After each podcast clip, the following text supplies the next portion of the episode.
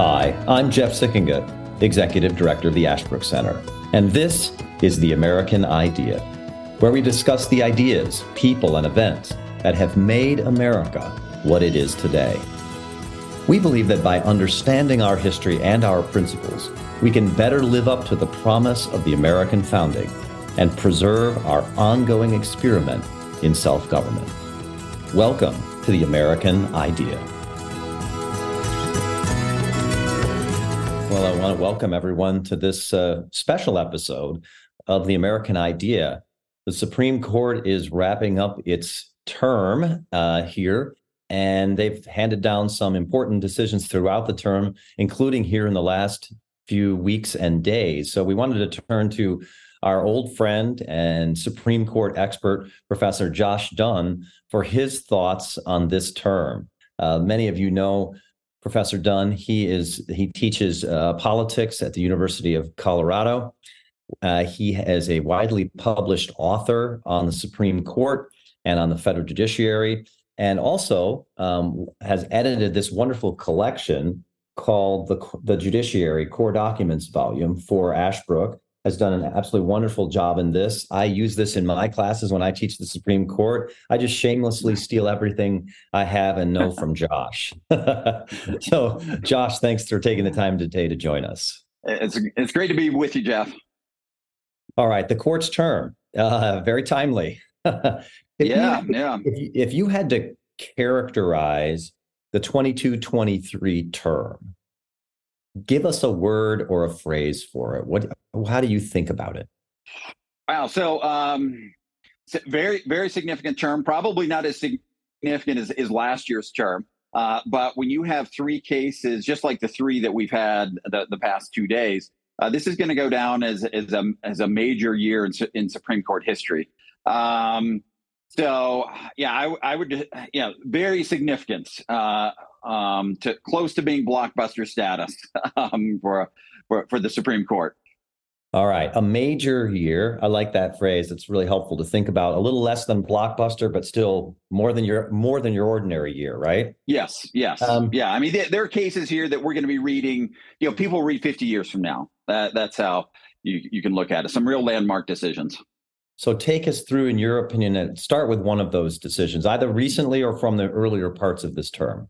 So I, yeah, yesterday's decision on affirmative action, I think, is probably going to the, be the most significant decision of this term uh, for legal reasons and political reasons, just because of the uh, of all of the uh, conflict, political conflict surrounding uh, surrounding affirmative action. So that's Students for Fair Admissions versus Harvard. Of course, there's a North Carolina case, but they combine them uh, uh, in, into into one decision.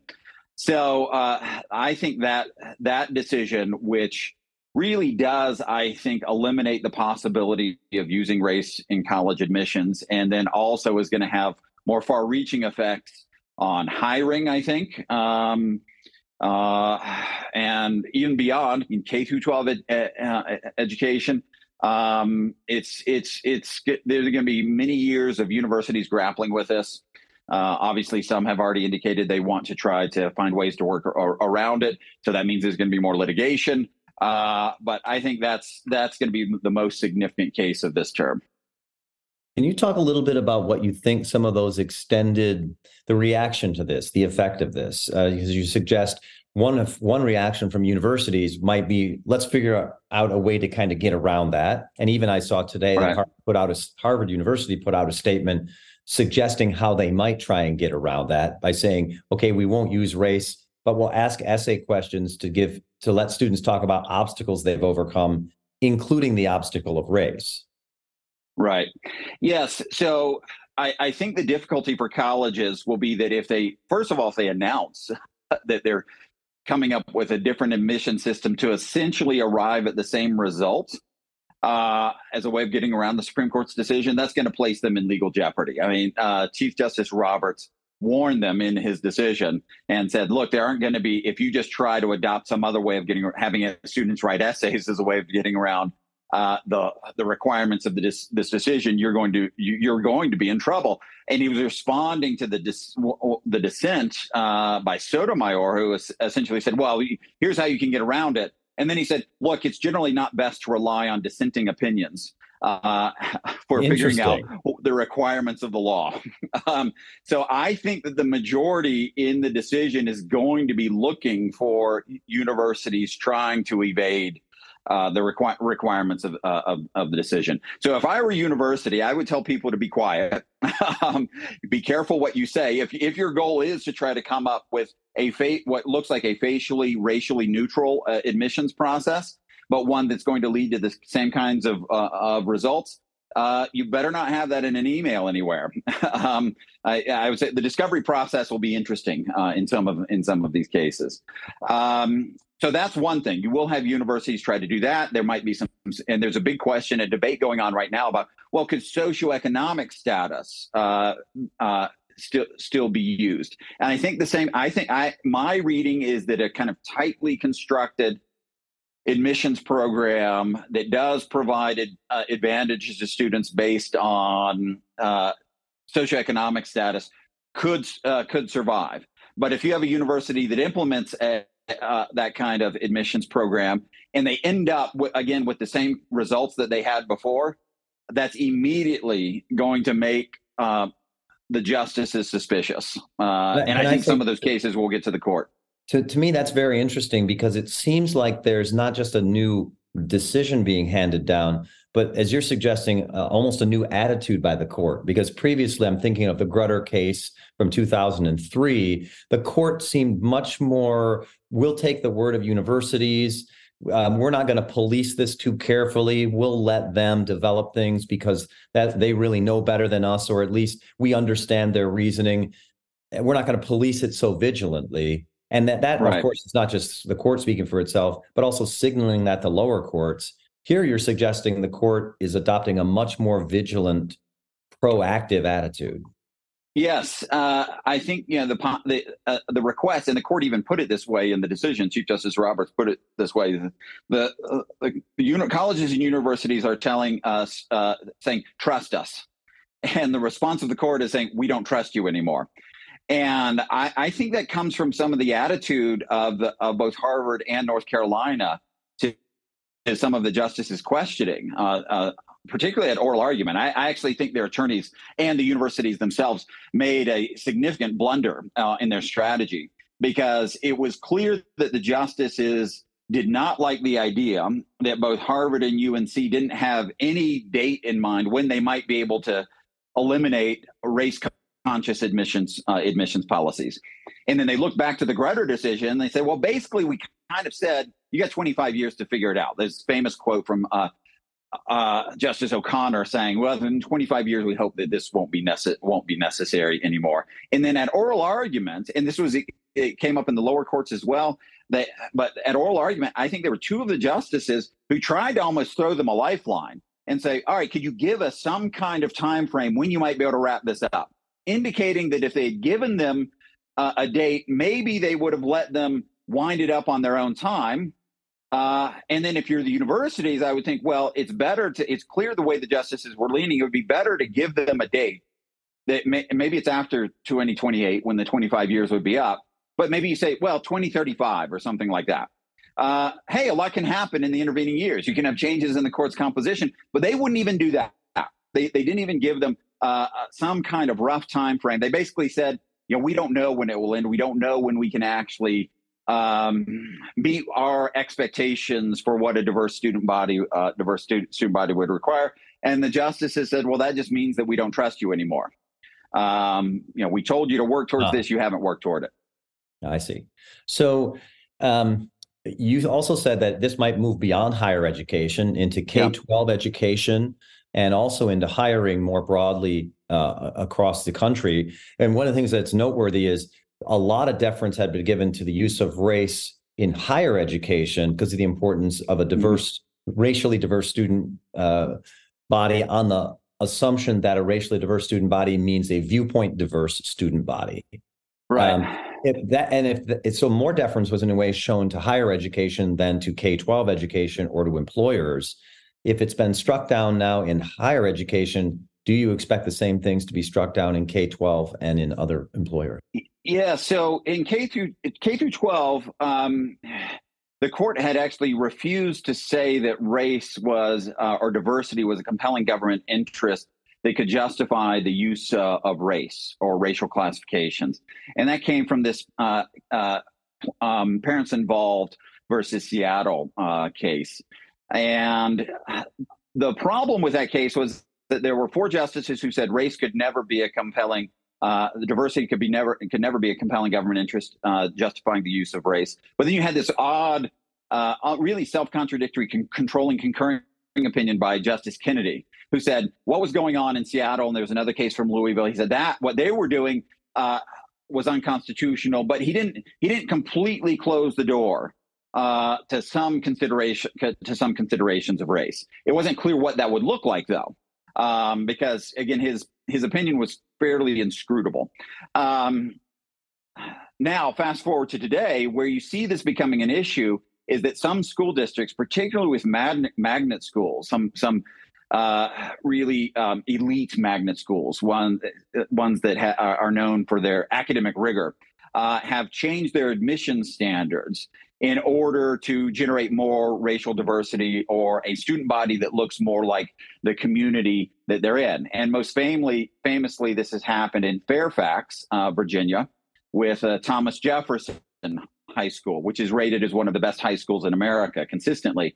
And two, three years ago, they got rid of their admissions program, which is purely academic merit based. You, you basically just took this really, uh, really demanding test to see if you could get in and uh, Asian students were consistently getting 65 to 75 percent of the seats at uh, Thomas Jefferson, and the school district said basically said they they you know didn't didn't like that because they wanted something that was more racially diverse. Adopted uh, what on the surface appears like a neutral admissions uh, admission system, uh, but if you go back and look at the reasons that were given by the school district, it raises this question about whether or not they were adopting an allegedly facially neutral system in order to discriminate on the basis of race. That is to to reduce the percentage of a- Asian students and increase the percentages of other uh, uh, of, of other students.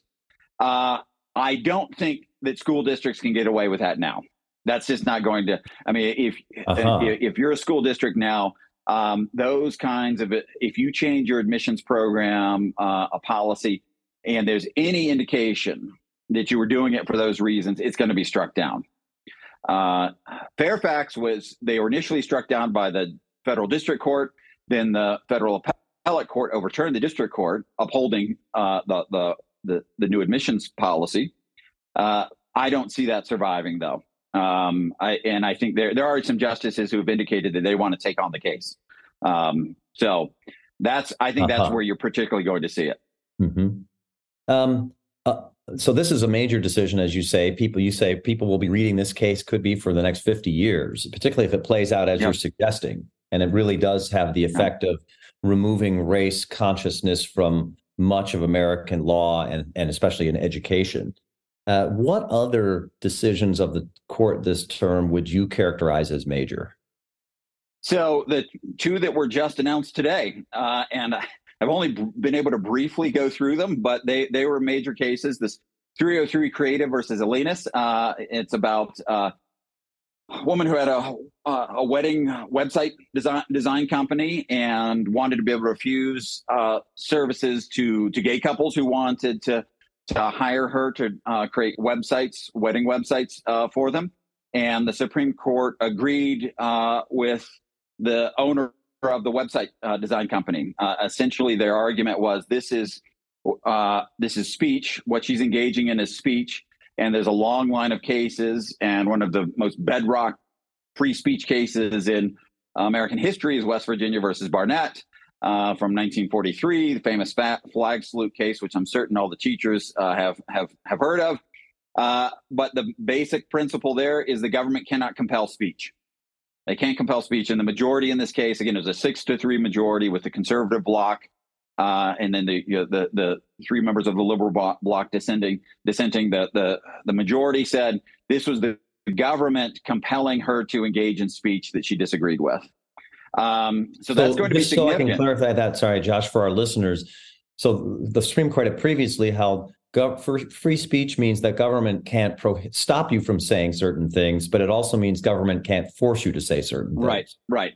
Yes, government cannot compel you to say something that you disagree with, like saluting the flag, um, which they held was a was a form of speech. And there's this famous line uh, from West Virginia versus Barnette, which says there's no uh, the, no fixed star in our constellation greater than the idea that uh, there no official high or low can determine what's orthodox uh, and compel uh, individuals uh, to state their belief uh, in that. So, um, yeah, it's been you know, and if you go back, if you go look at that decision, that's really the first case the Supreme Court cites uh, to base its its ruling on.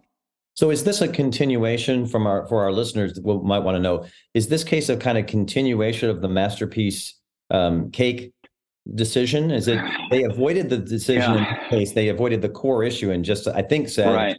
uh, that the baker had been sort of subject to hostile targeting by the Colorado uh, Commission yes. that was seeing this.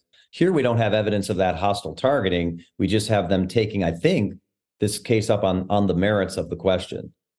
Right, exactly. She was saying that this was going to happen to her uh, under the law, and um, so she had not been uh, punished um, under under the law yet. So this does clean up some of the things from the masterpiece cake shop case, although it's a little bit different because one of the issues in masterpiece cake shop is their protection under the free exercise clause, uh, and the court didn't fully address that. All they said, as you indicated, it was that the behavior of the Colorado Civil Rights Commission was unconstitutional because it betrayed animus uh, towards religion and not neutrality towards religion. But it didn't reach the question of whether or not there was uh, protection under the free exercise clause more broadly. That is, that on grounds of conscience, you could uh, refuse to to uh, to serve uh, customers uh, who and, and the issue in Masterpiece Cake Shop was his uh, uh, again he was asked to um, create a cake for a, for a gay wedding.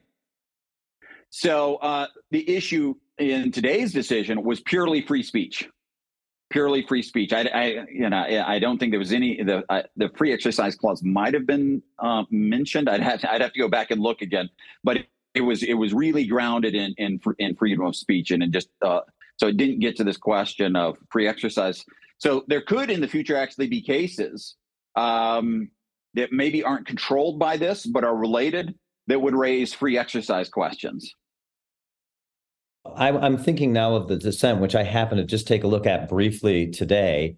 And I, one of the dissenters asked the question: All right, if she can, if this is a matter of compelled speech because um, website design is artistic artistic mm-hmm. expression mm-hmm. that's part of freedom of speech long held and the government can't compel her to do artistry artistic expression in favor of this point of view the dissent asks and i'm wondering if you you have some thoughts on this well, okay what's the line so so for example a, a, gay right. couple comes into a restaurant the restaurant owner says i i can't have that in my restaurant it's opposed to my religious uh, opinions, for example, or my beliefs. Um, well, what's the line? Is there any indication about that in this case, or will that have to be settled by future courts and maybe even the Supreme Court? Yeah, I, well, there are going to be cases that will arise under that. I, I, as it stands right now, I can't see how the restaurant owner wins in that case because, particularly if you're providing a general service um, and it's not specialized,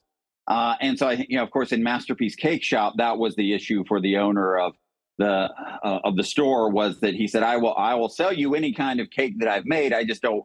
I'm not going to make a special cake and then write things on the cake, um, uh, ce- celebrating the ceremony." Uh, and I think there was, you know, maybe something similar going on with his 303 creative uh, uh, case because it was so inherently tied.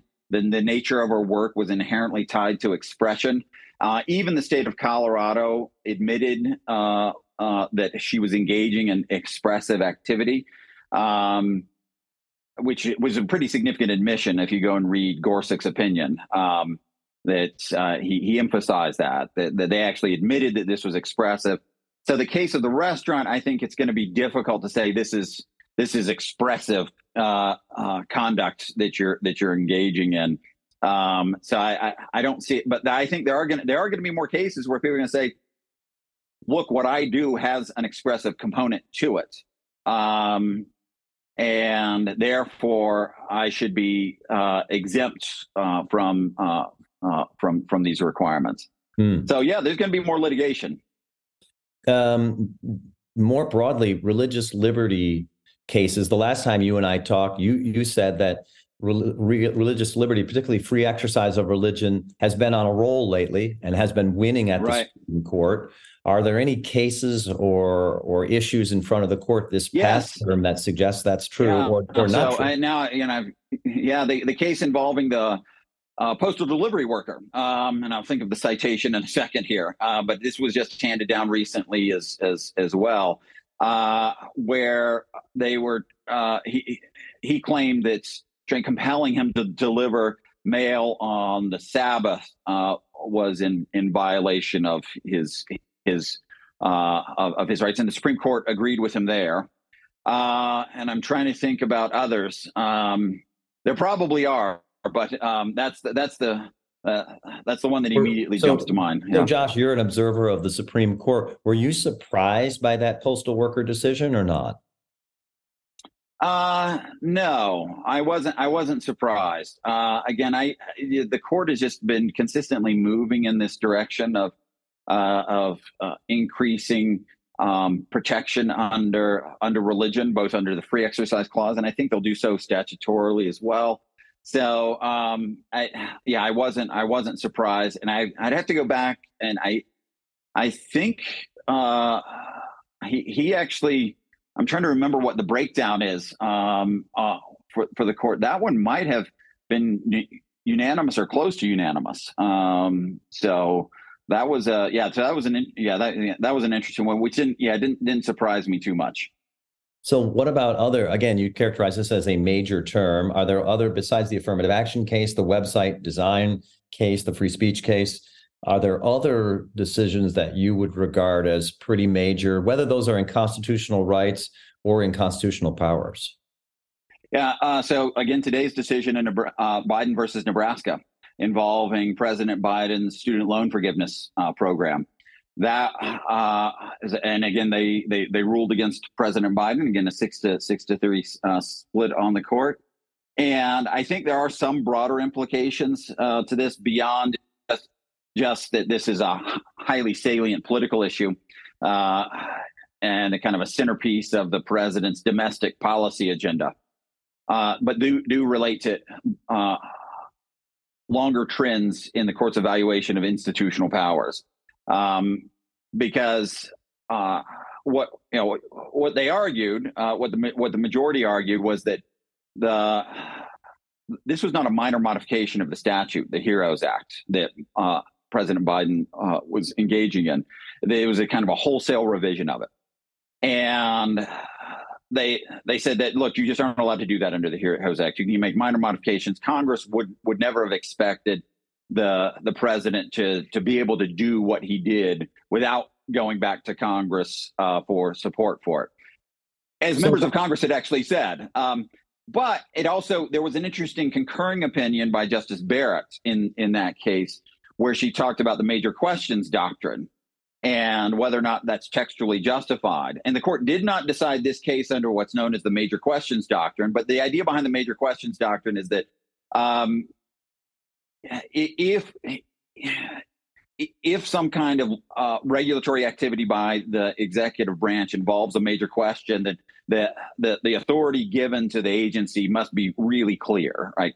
Congress must have clearly intended to give give the agency the authority to to do what it, what it what it wants to do.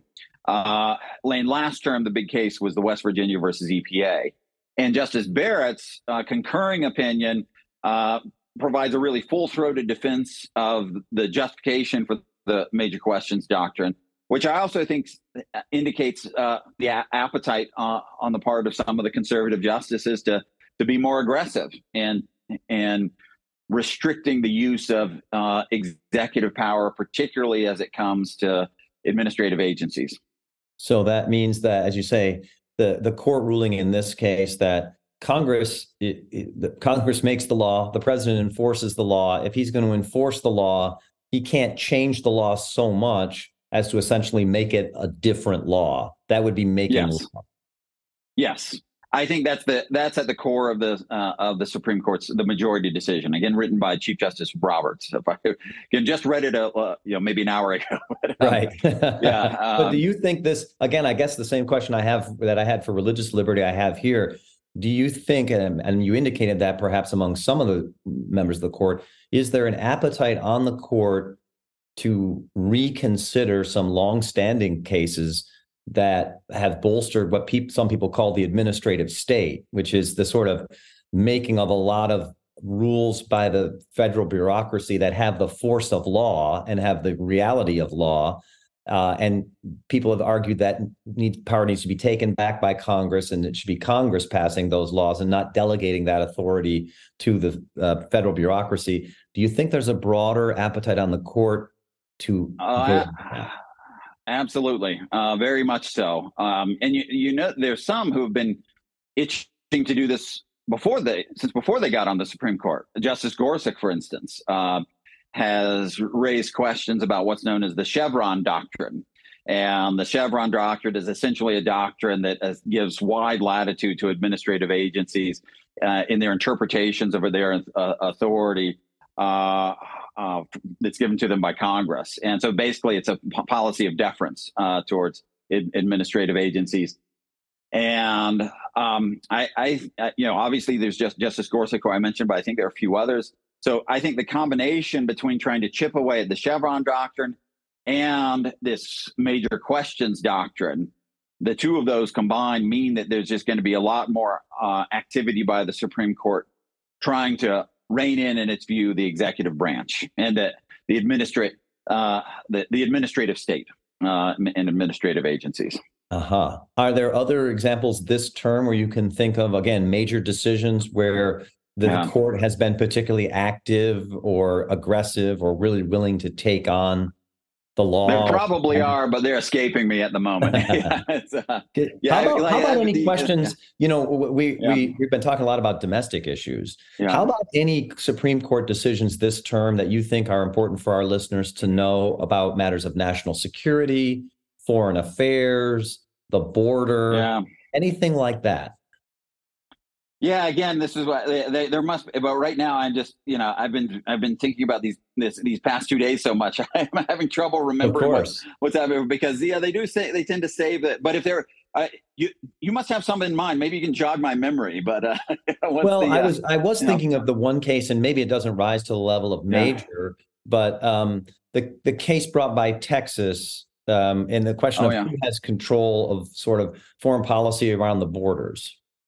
Right, right. Yeah. So, um, yeah, so that's that's significant. There's some, you know, that that's where some of the conservatives split, uh, and um, yeah, so that's yeah, that, that, that's that's one where and it raises questions of federalism. Uh, of course, uh, you know, because states that are on the border have been, particularly Texas and Arizona, uh, ha- have been arguing that more needs to be done. If more is not done, that they need to be empowered to uh, uh, to do more, and that uh, so that. But as course, I understand it, when you say yeah. the, the conservative split, as I understand it, yeah. yeah. it seems right based on the vote, and I understand right. it, they're really splitting over. Do states still have authorities to sort of police borders? Like, can right, the right. governor send the National Guard, or yeah. do they have to back off because some areas under our constitution really are reserved just to the federal government. And right. even if the federal government's not doing what you think it should be doing, it's still left up to them. Yeah, I think that's the implication of the decision. Yeah, that uh, yeah, states. It doesn't matter how. I mean, states can believe that the, the federal government is failing to do its job as much as they want. Uh, but I think the implication of the decision is this is a federal issue, and so the states are not allowed to intervene. Hmm. Um, yeah. So would you characterize? I mean, it's interesting listening to these decisions. That, that I guess that's not really a matter of deference to either side. It's ruling between a state and the federal government. But would you characterize this court? I mean, I'm just thinking of President Biden's remark. Someone at a press conference asked him, "What do you think about these decisions?" He said, "This is not a normal court," were his words. Mm-hmm. Um, what do you think of that assessment of the Supreme Court? And by that, I think he meant, at least in part, they are very, very active, and some people might even say activist. Yeah, so uh, that, that's actually what the dissenters argued as well in the um, Biden versus Nebraska case, which is interesting because if you look at the dissenters, I mean, for a long time, um, uh, justices on the left actually engage in a kind of full throated defense of, of activism. That is, the court needs to play a robust and aggressive role in in our uh, in our in our political system. And the I think it was actually the first line uh, of the dissents in Biden versus Nebraska calls out the majority for going beyond the proper boundaries of uh, uh, uh for the Supreme Court under the Constitution. So the question, though, is whether or not these terms activism versus restraint actually have any real meaning, though. Um, the fact that you can see both sides kind of switching on it makes you question whether or not there's any substance uh, to, to, to, those to those terms. I've often, I've long been skeptical of the claim that they actually mean anything other than uh, because because what happened is activism kind of became a dirty word. Uh, and so what happened was uh, activism is all the stuff I don't like, and restraint is all the stuff that I do. Uh, so okay. it's really a signal of what of what you like.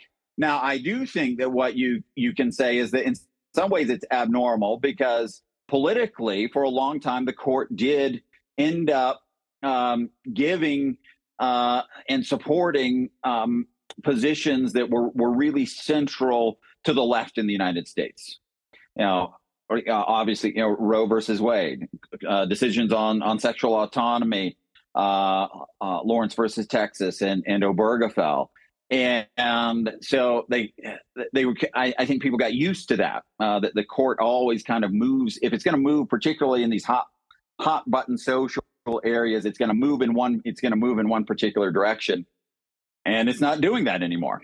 so in that in, in that sense, it's it, it's different than what's come before. So uh, you can see why why President Biden um, used use that term. Um, so, so would you say that uh, you the course of cases you were talking about, the affirmative action case, the website design case, and some others here, uh, you mentioned that a lot of the votes were six to three, six yeah. conservatives, three liberals. That's the way, of course, the media often, and certainly though that's true, they voted that way. The media often portrays the court as divided between conser- political conservatives and mm-hmm. political mm-hmm. liberals. Do you think this term justifies that characterization, or is it more complicated than that?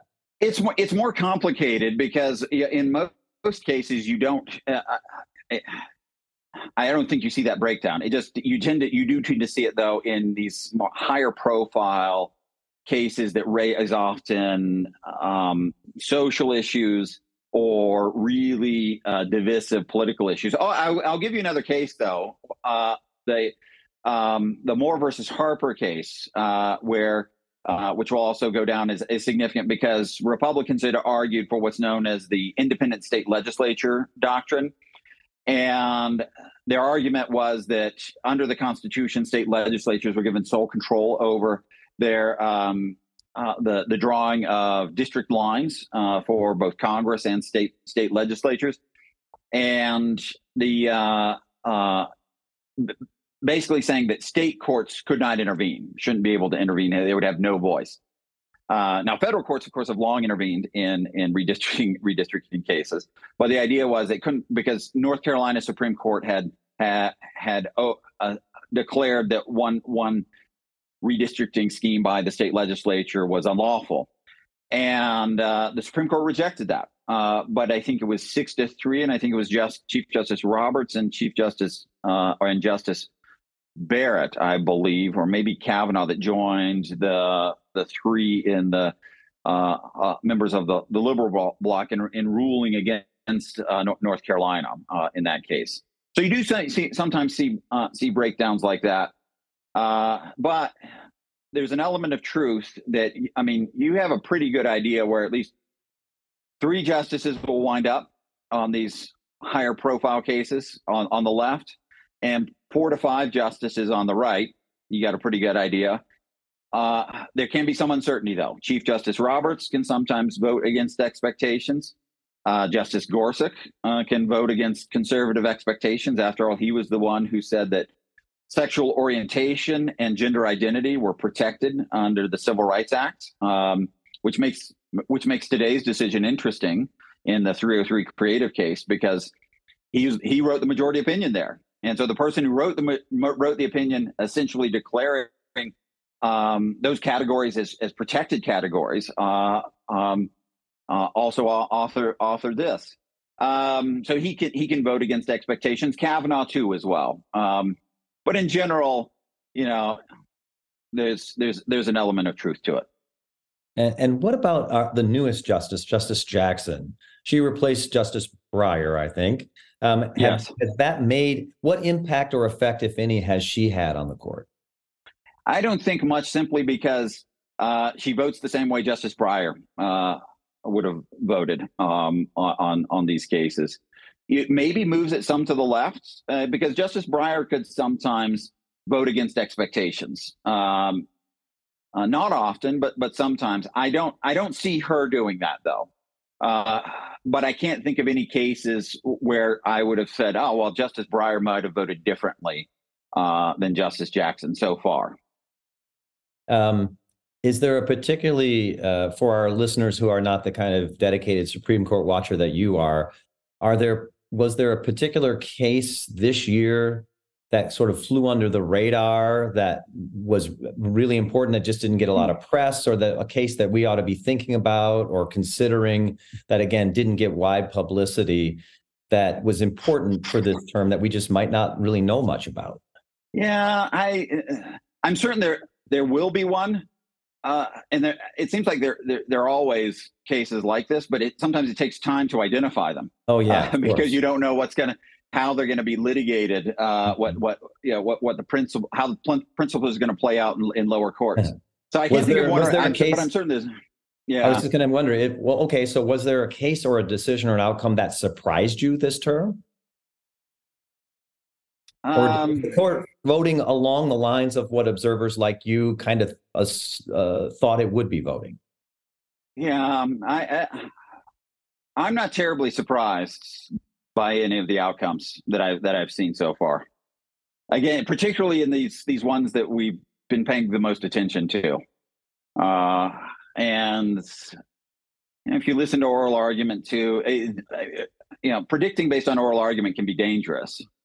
Uh, but um, it's one of the best guides we, we have, and so I mean, you can kind of get a sense of wh- where the where the justices want to go from from from or from oral argument. And so, you know, particularly in in these cases, I think I listened to well the the big three from today. I I, I listened to the oral argument, and it, I'm not terribly surprised um, ba- based on the on the oral argument.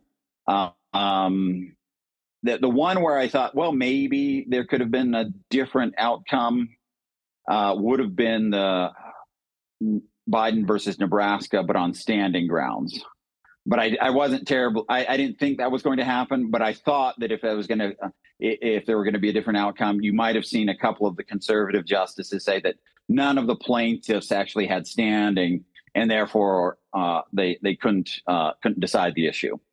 Uh, but so, obviously they did. They said Missouri has standing, and so uh, and you only have to have one.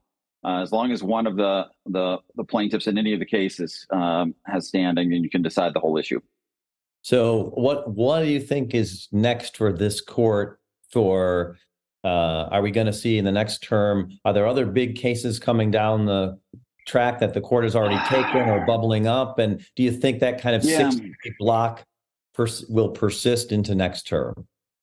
Yeah, I do. I think it's going to persist. Uh, and I don't. I haven't seen any really big cases. There might have been some that have have uh, been granted certiorari, uh, and, and, there are always some, and you never know what's going to arise too. I mean, after all, the student loan forgiveness, no, uh, that that, that kind of came up pretty quickly. Um, so you don't know exactly what's going going to happen. I do think there's a very strong likelihood that this um, case about Thomas Jefferson High School in Fairfax gets to the court fairly soon, probably likely next term.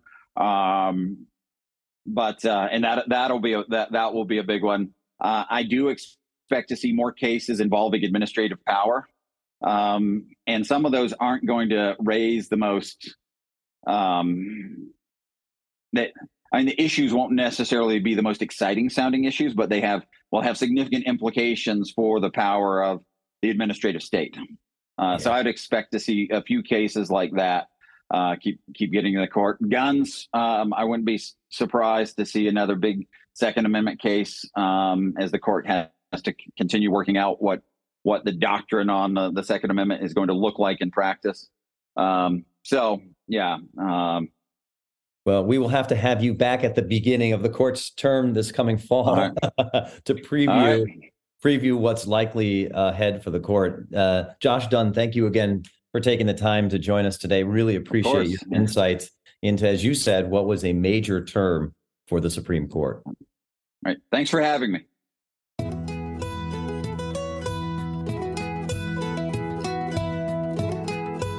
Thank you for listening to this episode of The American Idea. If you enjoyed this episode, remember to subscribe at Apple Podcast, Spotify, or wherever you get your podcasts, and leave a five-star review. If you want to learn more or get involved in Ashbrook's vital work, visit our website, ashbrook.org.